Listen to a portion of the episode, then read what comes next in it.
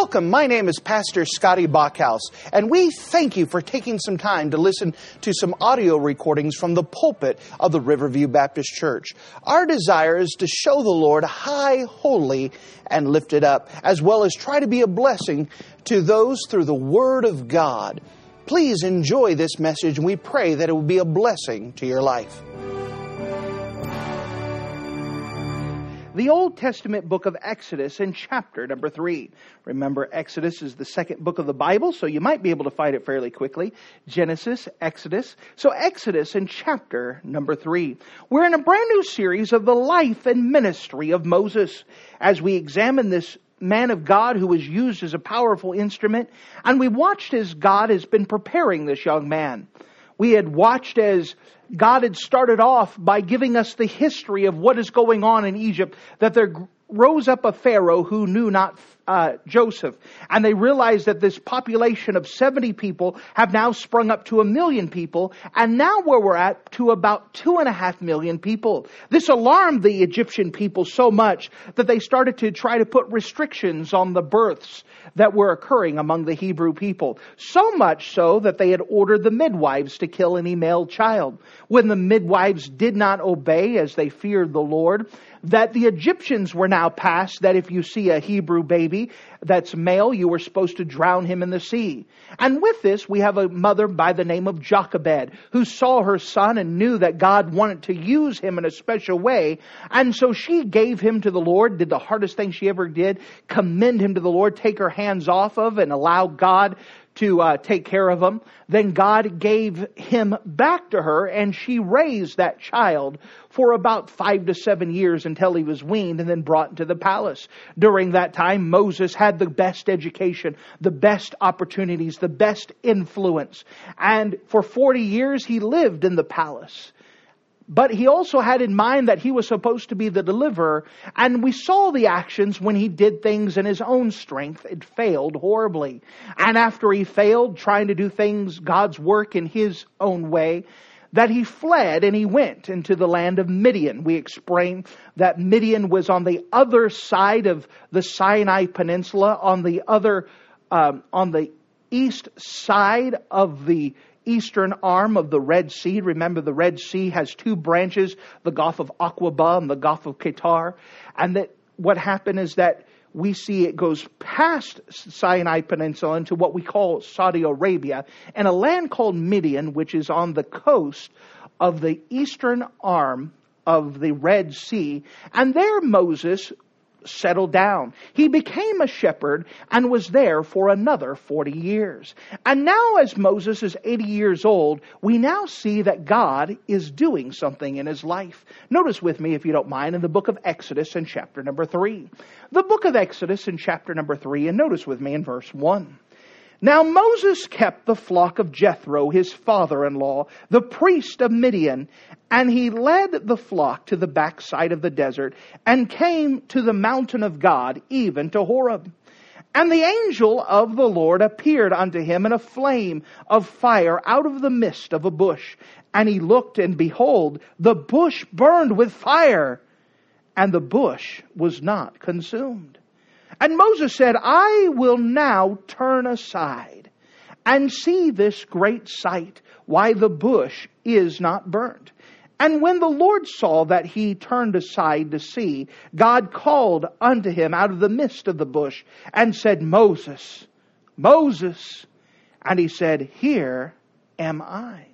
And he said, Draw not nigh hither.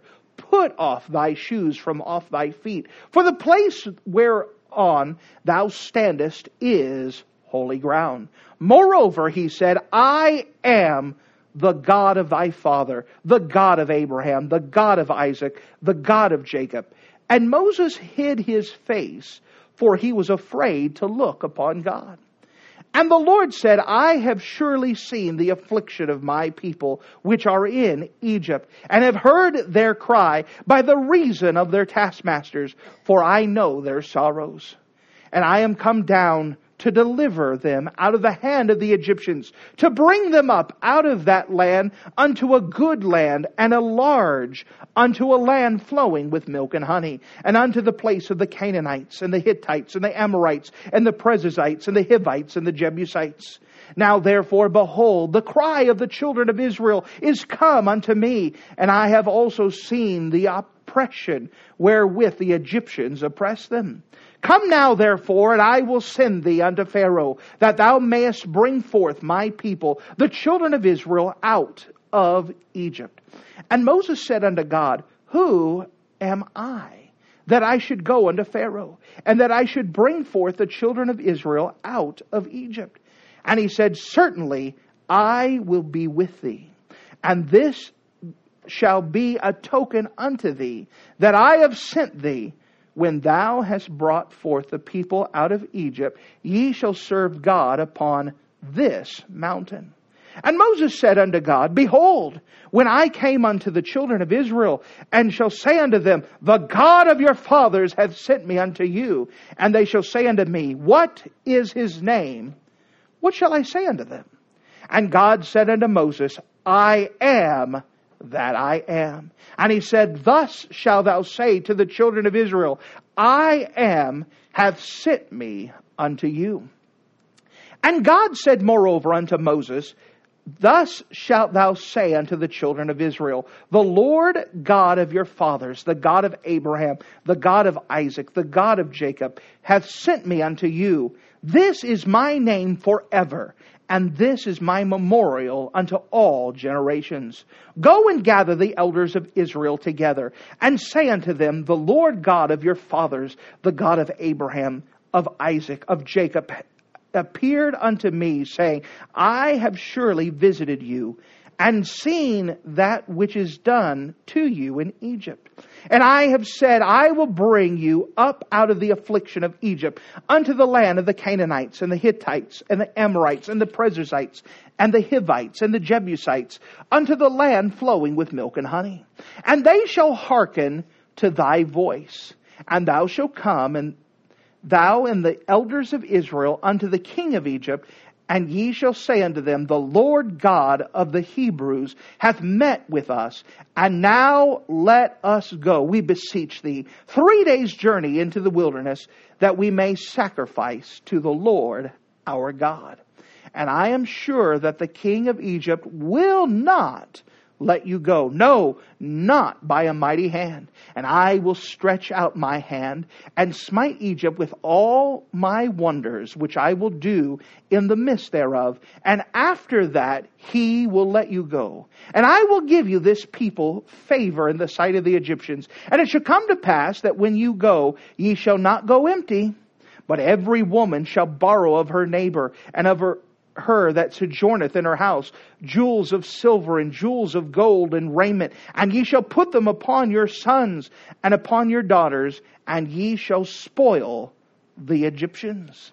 And if you're in the habit of marking things in your Bible, would you mark a phrase, actually a name of God that God refers to himself in the book of Exodus in chapter number 3. The book of Exodus in chapter number 3, and notice with me in verse number 14. Exodus chapter 3 and verse 14. Notice what God calls himself. I am that I am. I am that I am. And with this, we want to preach a message about I am that I am. Maybe subtitle it The Calling of Moses. The Calling of Moses. Let's go to the Lord together and let's pray. Dear Heavenly Father, thank you so much again for you being a wonderful God, a God who is worthy to be worshiped, worthy to be served. You're worthy of our adoration and praise. Moreover, God, you're a living God. That is, we're talking, our prayers aren't just be carrying by the wind and lifted off somewhere. They're not bouncing off the ceiling, but we're talking to a real living being. I'm asking that we would learn more about you today, that you would show us, reveal yourself, illuminate yourself to us through your precious word, that we can know more about you, trust you ourselves, and see that you have something you want us to do. Again, the best I know how, I surrender myself even now and ask that you fill me with your precious spirit so that you can get your own work accomplished through your precious word. thank you for who you are. In Jesus' name, amen. As we come to Moses' life, Moses assumes that life is over.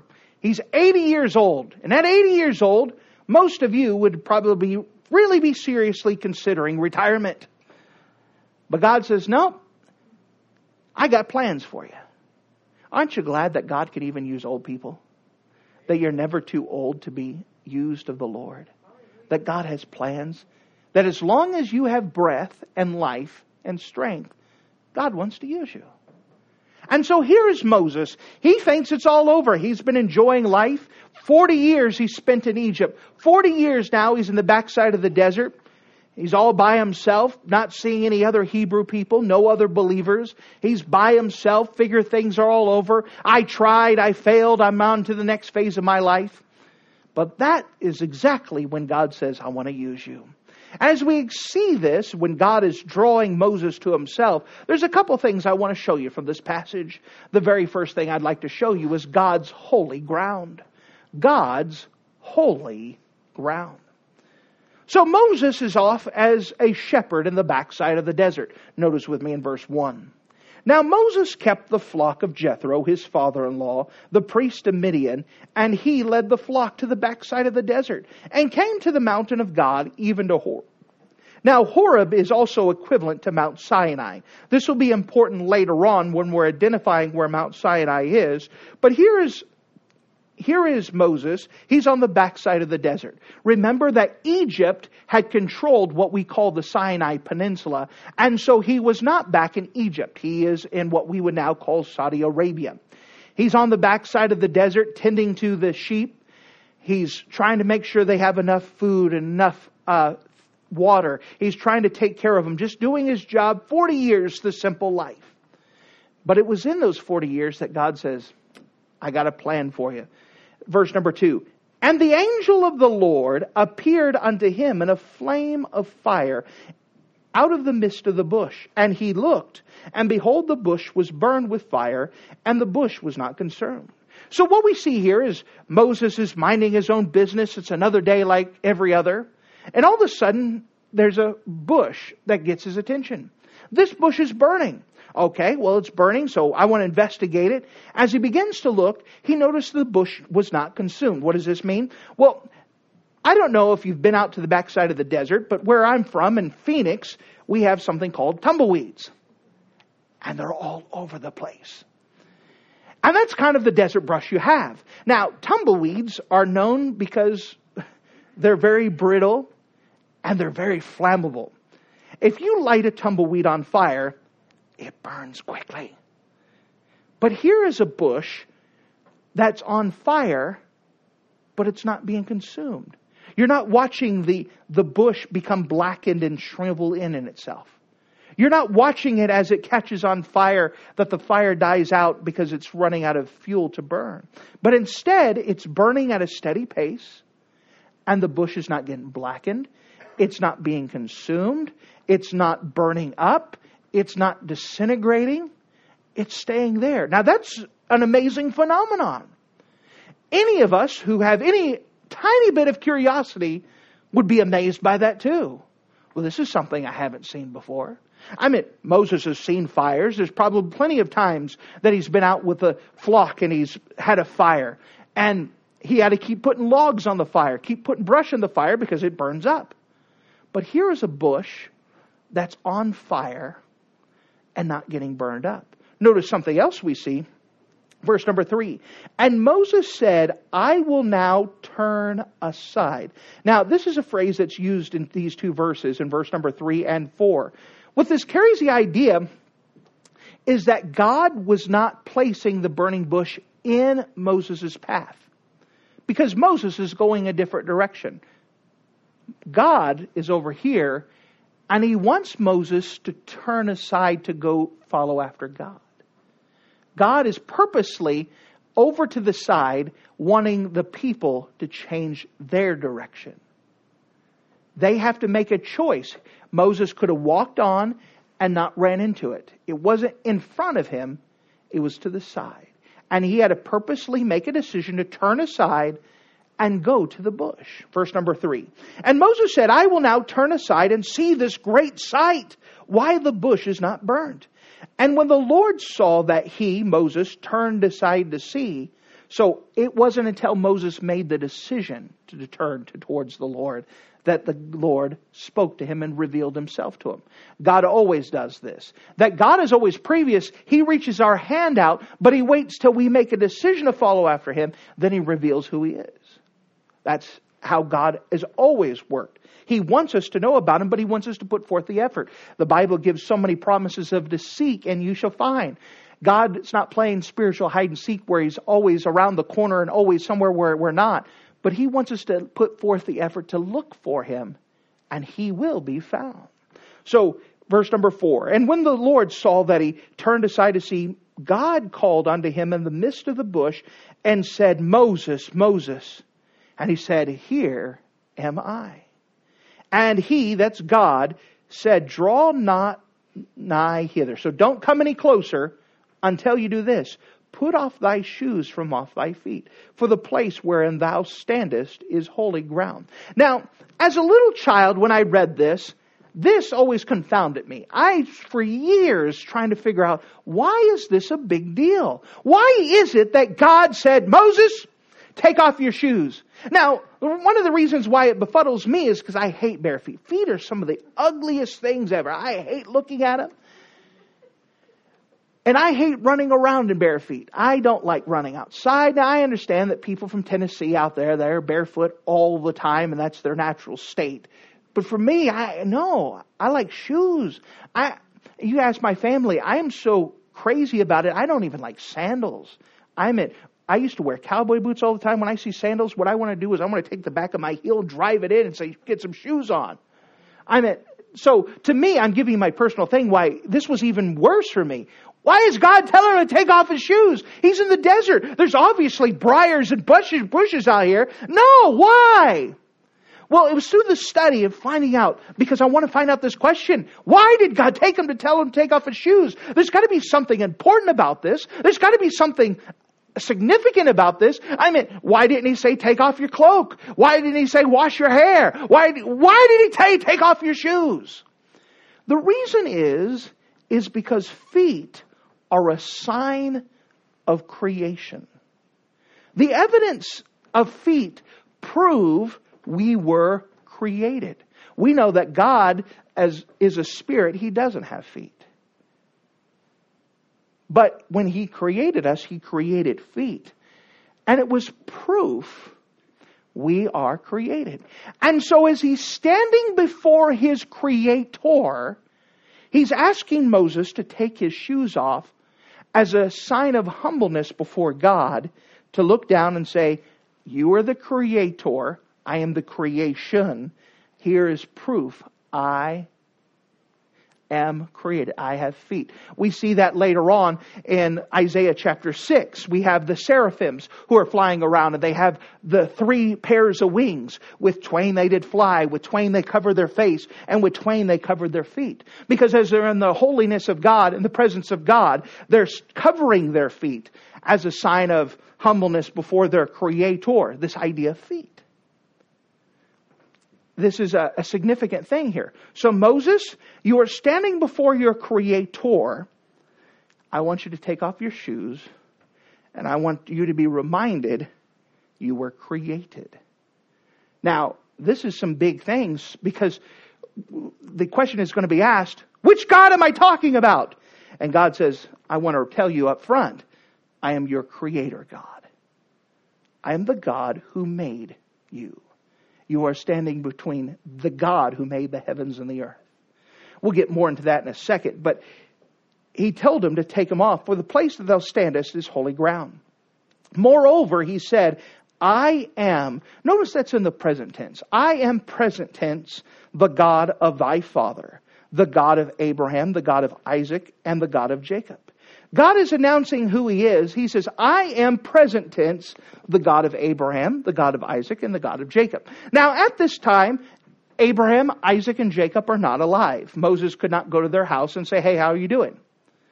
But what God is saying is that even though they lived and they died, I am still currently present tense, their God, because they are alive somewhere forever. They are currently existing somewhere. I am still present tense, even though they do not have a physical body on this earth. I am still present tense, their God. They're alive forever. Jesus is going to make reference of this later on. Uh, we might as well hit it now because it's in the context here. But God is saying, I am present tense. I, I, let me tell you, I wasn't just previously, I once was the God of Abraham. I once was the God of Jacob. I once was the God of Isaac. I am currently present tense, the God of Abraham, Isaac, and Jacob. By the way, even this has the idea, this title of God, the God of Abraham, Isaac, and Jacob, is a significant phrase. I may do a study on that later on, but let me give you a little brief thing. Abraham was the friend of God. And God says, I'm the, the God of the guy who was the friend of God. I am the one who is the God of the child of promise. I'm the one who keeps my word. And I gave him this. But then the, the idea that I'm also the God of Jacob. You know what Jacob was? He was a liar. God says, I'm even the God of him because I was able to take the liar and turn him into Israel, the Prince of God. God's able to do things. He's not only the God of those who are friends, He's not only the God of one who answers prayers, but He's also the God of everyone. And He's able to turn their life around. That's a different study for later on. But God, there's so much in just this passage here that we could unload and just spend so much time in chapter 3. But we're just seeing, first of all, God's holy ground. That God directs Moses. And he's saying, Let me tell you who I am, Moses. Starting off, I am your creator. Moses, starting off, I am the God present tense. I am the living God of living souls of Abraham, Isaac, and Jacob. The living souls. Abraham, I am, or Moses, I am the God of Abraham, the friend of God. I am the God of Isaac, the child of promise. I am the God of Jacob, the liar, because I'm able to change lives. I am this God, Moses. How would you respond when God announces himself like this to you? Moses is definitely intrigued. Something that's never happened to him before. He has come face to face with Almighty God. And God wants something from him. Moses was able to understand who God was. And he was afraid to look upon the presence of God, to look within the bush. This is the Creator God, the living God. Which brings us to a second thing. As Moses is now introduced to who God is, and we could see God's holy ground, now we could see something else God's personal name. God's personal name. Notice, if you don't mind, as we continue with this in verse number 7. And the Lord said, I have surely seen the affliction of my people which are in Egypt, and have heard their cry by the reason of the taskmasters, for I know their sorrows. Moses is there standing before God, and God says, Moses, I've been listening to the prayers and the cries of the people down in Egypt. I've been listening to their burdens. I want to let you know I'm going to do something about it. He says, For I know their sorrows. That word know here means to have experiential knowledge of. God says, I have experiential knowledge of the sorrows that the people of Israel are going through now. I know their hurts. I know what they're going through and I've got a plan. I've got something to do for it. Verse number eight. And I, this is God, am come down to deliver them out of the hand of the Egyptians, and to bring them out of the land unto a good land, and a large land, unto a land flowing with milk and honey, and to the place of the Canaanites, and the Hittites, and the Amorites, and the Perizzites, and the Hivites, and the Jebusites. So God's now saying, Moses, I got a plan. I've been listening to them.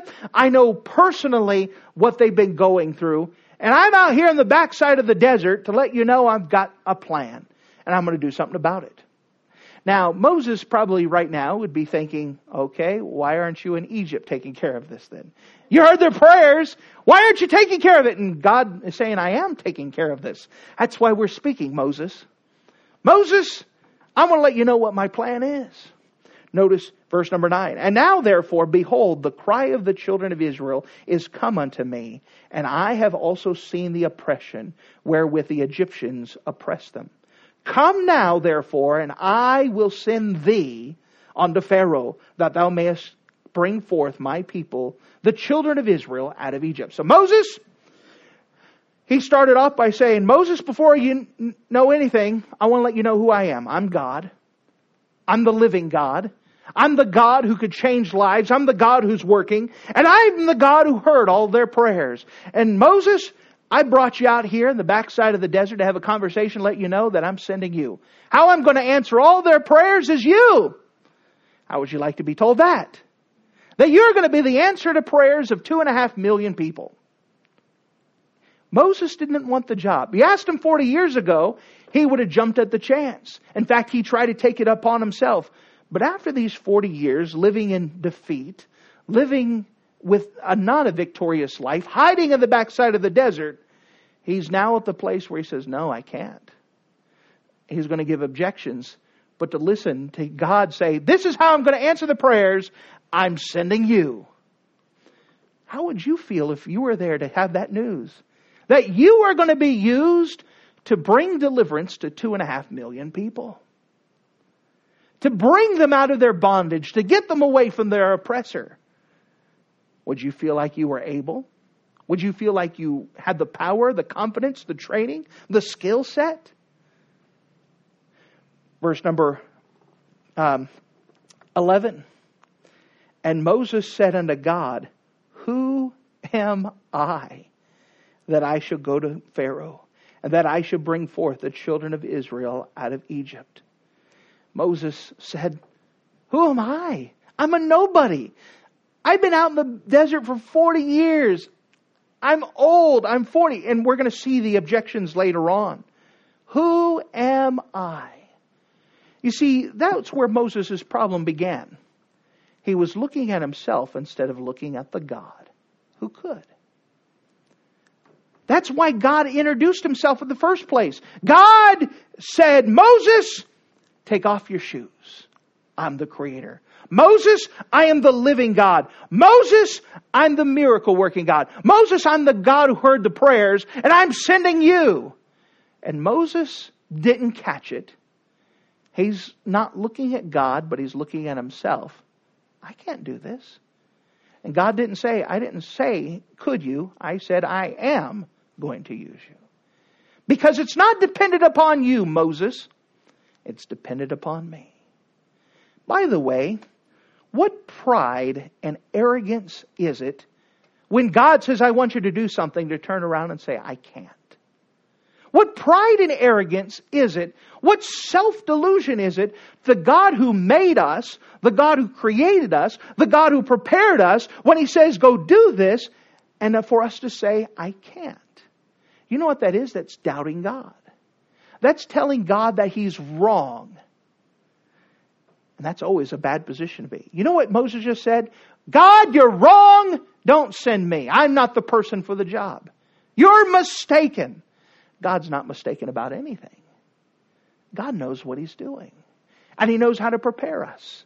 But God has to spend this time backside of the desert to try to get Moses to stop looking at himself and look at the God that he can.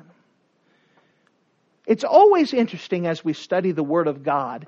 It takes God a lot longer to prepare the messenger to go than what it does for the actual message to go out and do its work. Look at the preparation for Jonah. It took a lot longer to get Jonah to do what he was supposed to do. Over and over, you see this where the people are dragging their feet, they're giving objections, they're telling God why he can't, and God has to spend so much time getting them to be convinced that God can. Then, when they finally get there, they say a couple words, and all of a sudden, a half a million people in Nineveh get saved. God's able to do it. By the way, it takes a lot for God to get us to go and trust God. And if we just trust God, it's nothing for God to use us. It takes nothing. People get saved, people get right. It just God's trying to convince us to stop looking at ourselves and look at God. God's got it handled. But how dare we say, God, I can't? Someone will say, well, what if God asks me for something that I can't do? God won't ask you to do something you can't do, but God may ask you to do something you don't know you could do yet. He knows what He's doing. He knows what He's doing. Can you trust God? And can you get your eyes off of yourself enough to say, God, you could do it. I trust you. You could do anything. You can use anything, even a broken instrument like me. So now he's preparing Moses, and Moses gives the objection, Who am I? Who am I? Verse 12, God answers. Verse, and he, God, said, Certainly I will be with thee. Moses, the thing is, is that I'm not sending you by yourself. I will be with you. By the way, God plus one is always a majority. As long as we have God, we could face anything. When you go back and study the life and ministry of Elijah, when Elijah stood before Ahab, you know what he said? I'm standing before you, but I'm also standing before God. God's with me. You know why I could tell Ahab that it's not going to rain until I say? Because God's with me. That's the whole secret is God's presence. God doesn't send us out by ourselves. He goes with us. And it's God's power that gets it done. He just wants us to go with Him. Notice as it goes on in verse 12.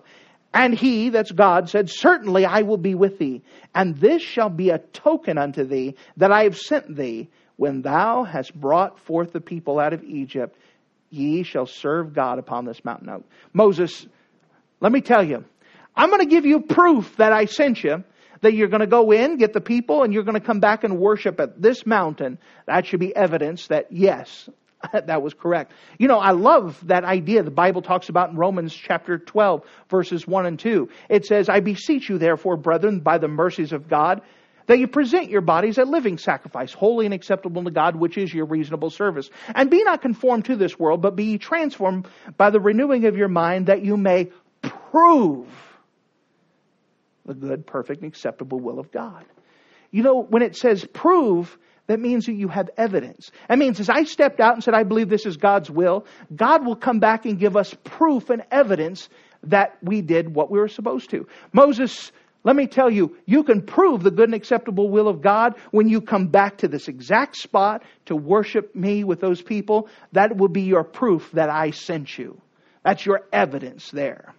Verse number 13. And Moses said to God, Behold, when I shall come to the children of Israel and shall say unto them, The God of your fathers hath sent me unto you, and they shall say unto me, What is his name, and what shall I say unto them?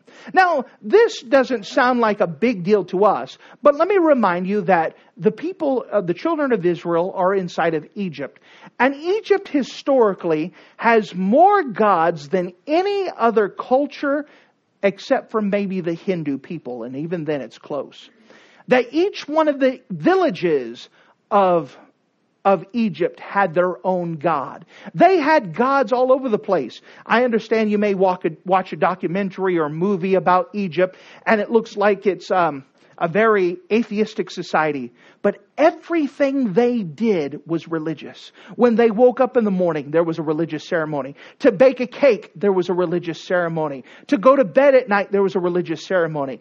Everything about the Egyptian life was religious. And they had a God for this, and a God for this, and a God for this, and a God for this. They had thousands of gods. And so they have heard before that sure this God can do this for you and this God could do this for you. It's almost like there's a pitch for this God is better than this and serve this God and serve this God. So this is a legitimate thing, especially with uh, Moses who was raised in the palace. He knew the Egyptian culture. He knew the plethora of gods that they had. And he said, this is going to be asked that, hey, God says you're going to be freed and they're going to say, which God?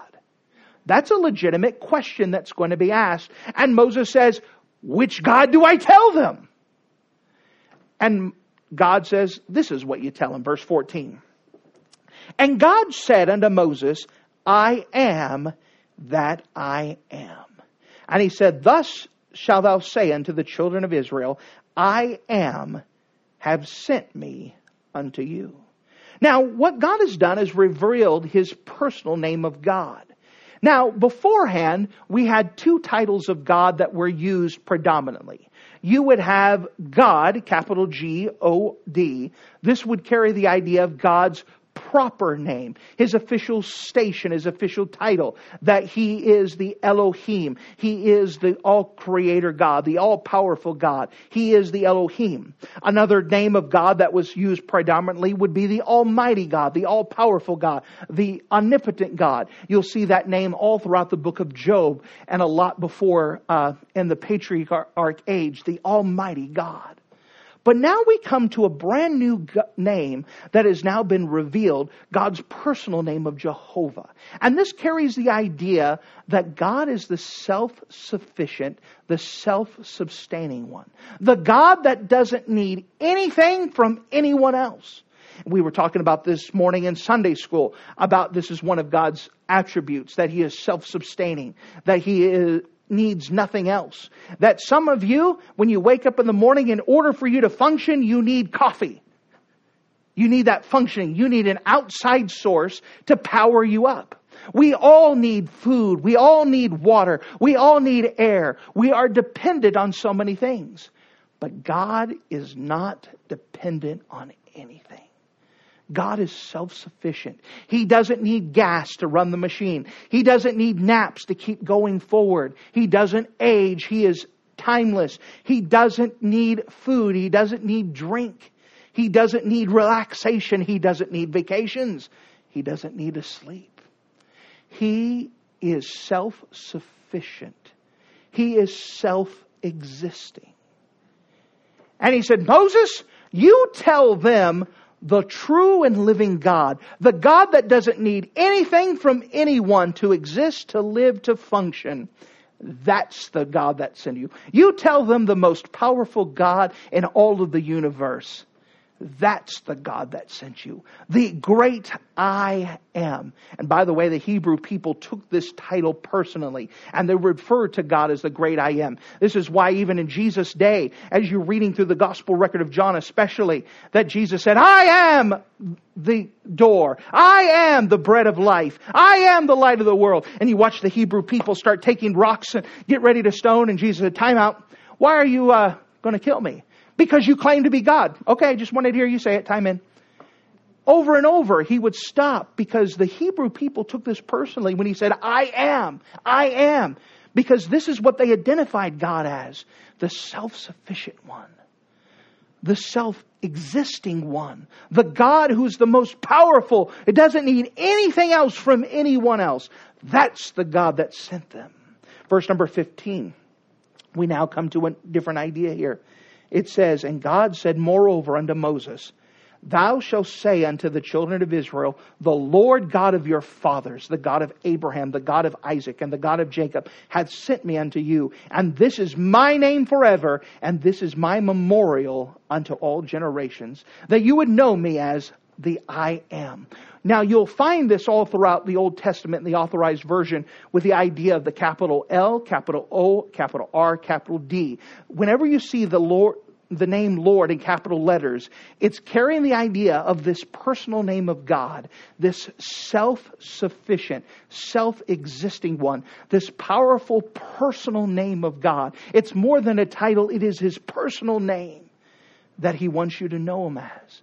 The God who controls and runs everything. So Moses, when you, they ask you, who's the one that sent you? You said, the great I am sent you. The self-existing one. By the way, that's the same God who was the God of Abraham. The same God who was the God of Isaac. The same God who's the God of Jacob. That's the God who's going to deliver you. That's the God who is going to work. Now we get brought up to something else. We saw God's holy ground. Then we see God's personal name. Third thing that we see is God is calling Moses to a work is God's mighty arm. God's mighty arm. Notice, if you don't mind, as we hit verse 16. Go. So he's telling Moses to go and gather the elders of Israel together and say unto them, The Lord, that personal name of God, and then God, after that, the proper title of God, the Lord God of your fathers, the God of Abraham, the God of Isaac, the God of Jacob, and of Jacob, appeared unto me, saying, I have surely visited you and seen that which is done to you in Egypt. And I have said, I will bring you out of the affliction of the Egypt unto the land of the Canaanites and the Hittites, and the Amorites and the Perizzites and the Hivites and the Jebusites unto a land flowing with milk and honey. And they, the elders, shall hearken unto thy voice, and thou shalt come, and the elders of Israel, unto the king of Egypt, and ye shall say unto him, The Lord God of the Hebrews hath met with us. Now let us go, we beseech thee, three days' journey into the wilderness, and we may sacrifice unto the Lord our God. Now, if you put a period there and then just ended it, you have this. Moses, you go back, you tell the elders that the personal God, the God of Abraham, Isaac, and Jacob sent me, and we're going to go talk to Pharaoh. Pharaoh, let my people go. And you would almost expect that, all right, happy ending. Pharaoh says good. But you know, God is honest with Moses. Notice what he says. Verse 19. And I, this is God speaking, and I am sure that the king of Egypt will not let you go. No, not by a mighty hand. God is honest with Moses and explains it's not going to be easy, nor is it going to be immediate. Part of our problem when we try to serve God is we expect God to get his magic wand and that we just get in contact with something and all of immediately, I saw the evilness of my ways. Please, I want to be right. But that's not how it works.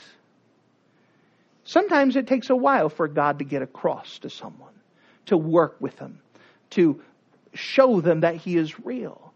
They have to be convinced of it, especially the enemies of God. Pharaoh is not going to go easily. He's not going to just let them go and let two and a half million people walk away, this labor force. So you know what God's going to do? Notice in verse number 20. And I will stretch out my hand, this mighty hand, and smite Egypt with all my wonders, which I will do in the midst thereof. And after he will let you go. Let me pause here. You know, Moses forgot about this part. He goes up to the people of Egypt or uh, Hebrews and said, Hey, God's going to let us go. They go up to Pharaoh and said, Pharaoh, let my people go. And Pharaoh said, What are you talking about? You guys obviously have too much time to do. I'm going to give you more work. And now everybody's grumbling at Moses, and Moses goes back and says, God, I thought you said he was going to let him go. God also said it wasn't going to be immediate and it wasn't going to be quick. I've got stuff to do yet. You know, sometimes we forget. Even Moses needed to be reminded it doesn't happen with a snap of a fingers.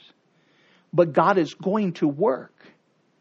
We need to be reminded because we get to the place where we want to quit because it doesn't happen right away. It didn't happen the way I wanted to. And we throw a little fit and go away. But God says, no, no, no, no. I've got bigger plans. I want to show my mighty arm. I want to prove to you and the rest of the world how big of a God that I am. And there are some people that God takes time to prove himself to because what it will do is it'll be a witness to others. Look at what this God can do. You know, there's something about struggling. Struggling is good, working is good, because we have to trust God with it. Without the struggle, without with everything being so easy, we'd be weak and anemic. Many of you have heard the illustration of a butterfly inside of a cocoon, that as it's made the cocoon and it transforms into a butterfly, that it has to struggle in that cocoon. Now, if someone says, Oh, that poor butterfly, I need to help it out. And if you take a knife and cut that cocoon open, the cocoon opens, the butterfly pops out, and then it dies. Say, why? Because what happens is that butterfly is struggling in that cocoon, it's strengthening its wings. And when it finally pops out, its wings are strong enough to fly and carry it wherever it's supposed to go. But without that struggle, the butterfly is going to be too weak to fly and it will die. God has equipped us the same way with our faith. Without a struggle, without us having to trust God by faith. If everything was just so instant easy, we would be so weak and anemic spiritually. We wouldn't have enough power to power a gnat going on a moped across a Cheerio. We would be powerless. and anemic. But there's something about struggling and trusting God when it's not easy and still believing He could do it that strengthens our faith and allows us to trust Him for even more, to realize who He is.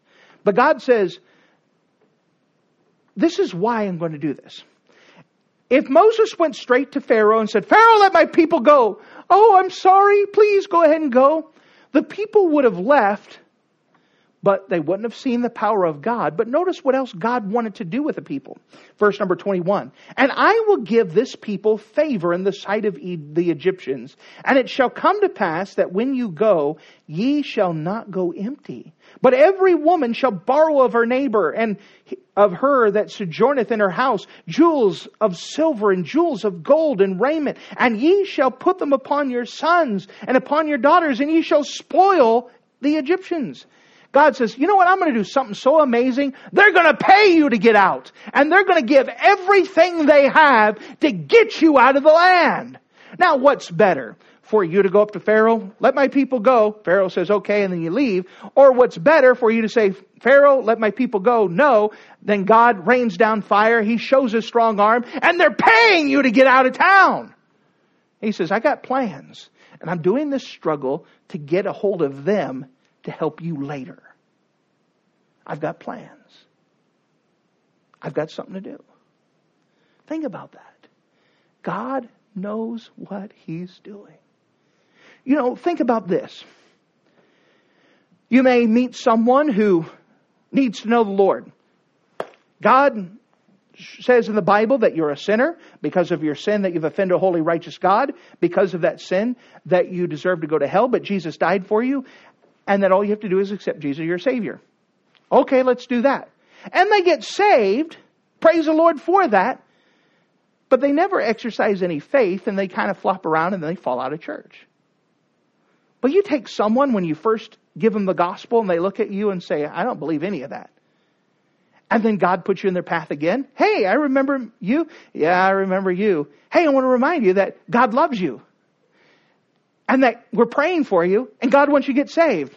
I don't want anything of that. And then after a while, God saves them, and then they get so saved. I know there's no such thing as saved, saved her, or savedist.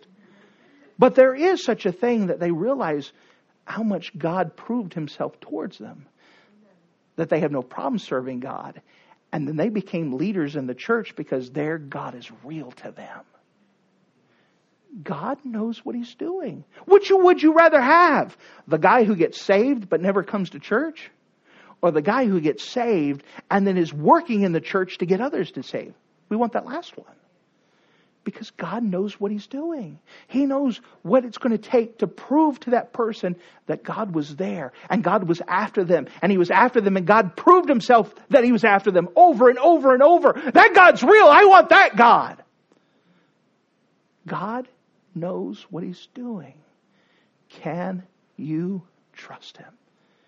Now, again, we start off with the idea of who God is. When you recognize who God is, then we have no problem saying, Yes, I'll do whatever you tell me to do. Because we realize it's not dependent on us. The problem is when we look at ourselves and we see that we're incapable, and then we put a period there. Yes, we're incapable, but God could do anything, even use somebody as failed and as flawed as me. I'm so thankful that God doesn't use me because of me, He uses me in spite of me. Because He's that good of a God. And God wants to use you in spite of you. Not because of you. None of you are gems. I know I may just kind of burst someone's bubble there. None of you were catches. None of you, when you got saved, God says, I'm so happy and so lucky that I got them. The Bible says, and why God commendeth his love and while we were yet sinners, Christ died for us. You were not a catch when God saved you, but he didn't throw you back. Praise the Lord. He still wants to use you. He's that good of a God, he could even use you. But we have to start with this. It all begins with God. If you believe the God of the Bible is all powerful, all sufficient, that He's faithful, He keeps His word, He's the God of the living, He's all powerful, then you could trust Him to use you. But when you don't have a clear vision of God and you don't see Him for who He is, or worse yet, when you just keep looking at yourself, that's when you're not going to do anything for the Lord. Can you trust Him? It all begins with God, and it begins with your vision of who He is. Thank you for listening to this audio message. This is Pastor Scotty Bachhaus, and I encourage you to take this information that you just received and make a specific decision to follow after the Lord. If you don't know Jesus Christ as your Savior, let me beg you to take the time to receive Jesus Christ for the forgiveness of your sins. If you are saved, I encourage you to make a decision in your life to help you get closer with the Lord. If there's anything specific we can do to be a blessing or to pray for you, we encourage you. Look us up on the internet at riverviewbc.com. Once again, that's riverviewbc.com. Or if you would prefer to call us, you can give us a call at area code 920 530 6308. Once again, that number is 920 530 6308. If there's anything we can do to be a blessing or an encouragement to you, please let us know. We would love to make ourselves available. Thank you.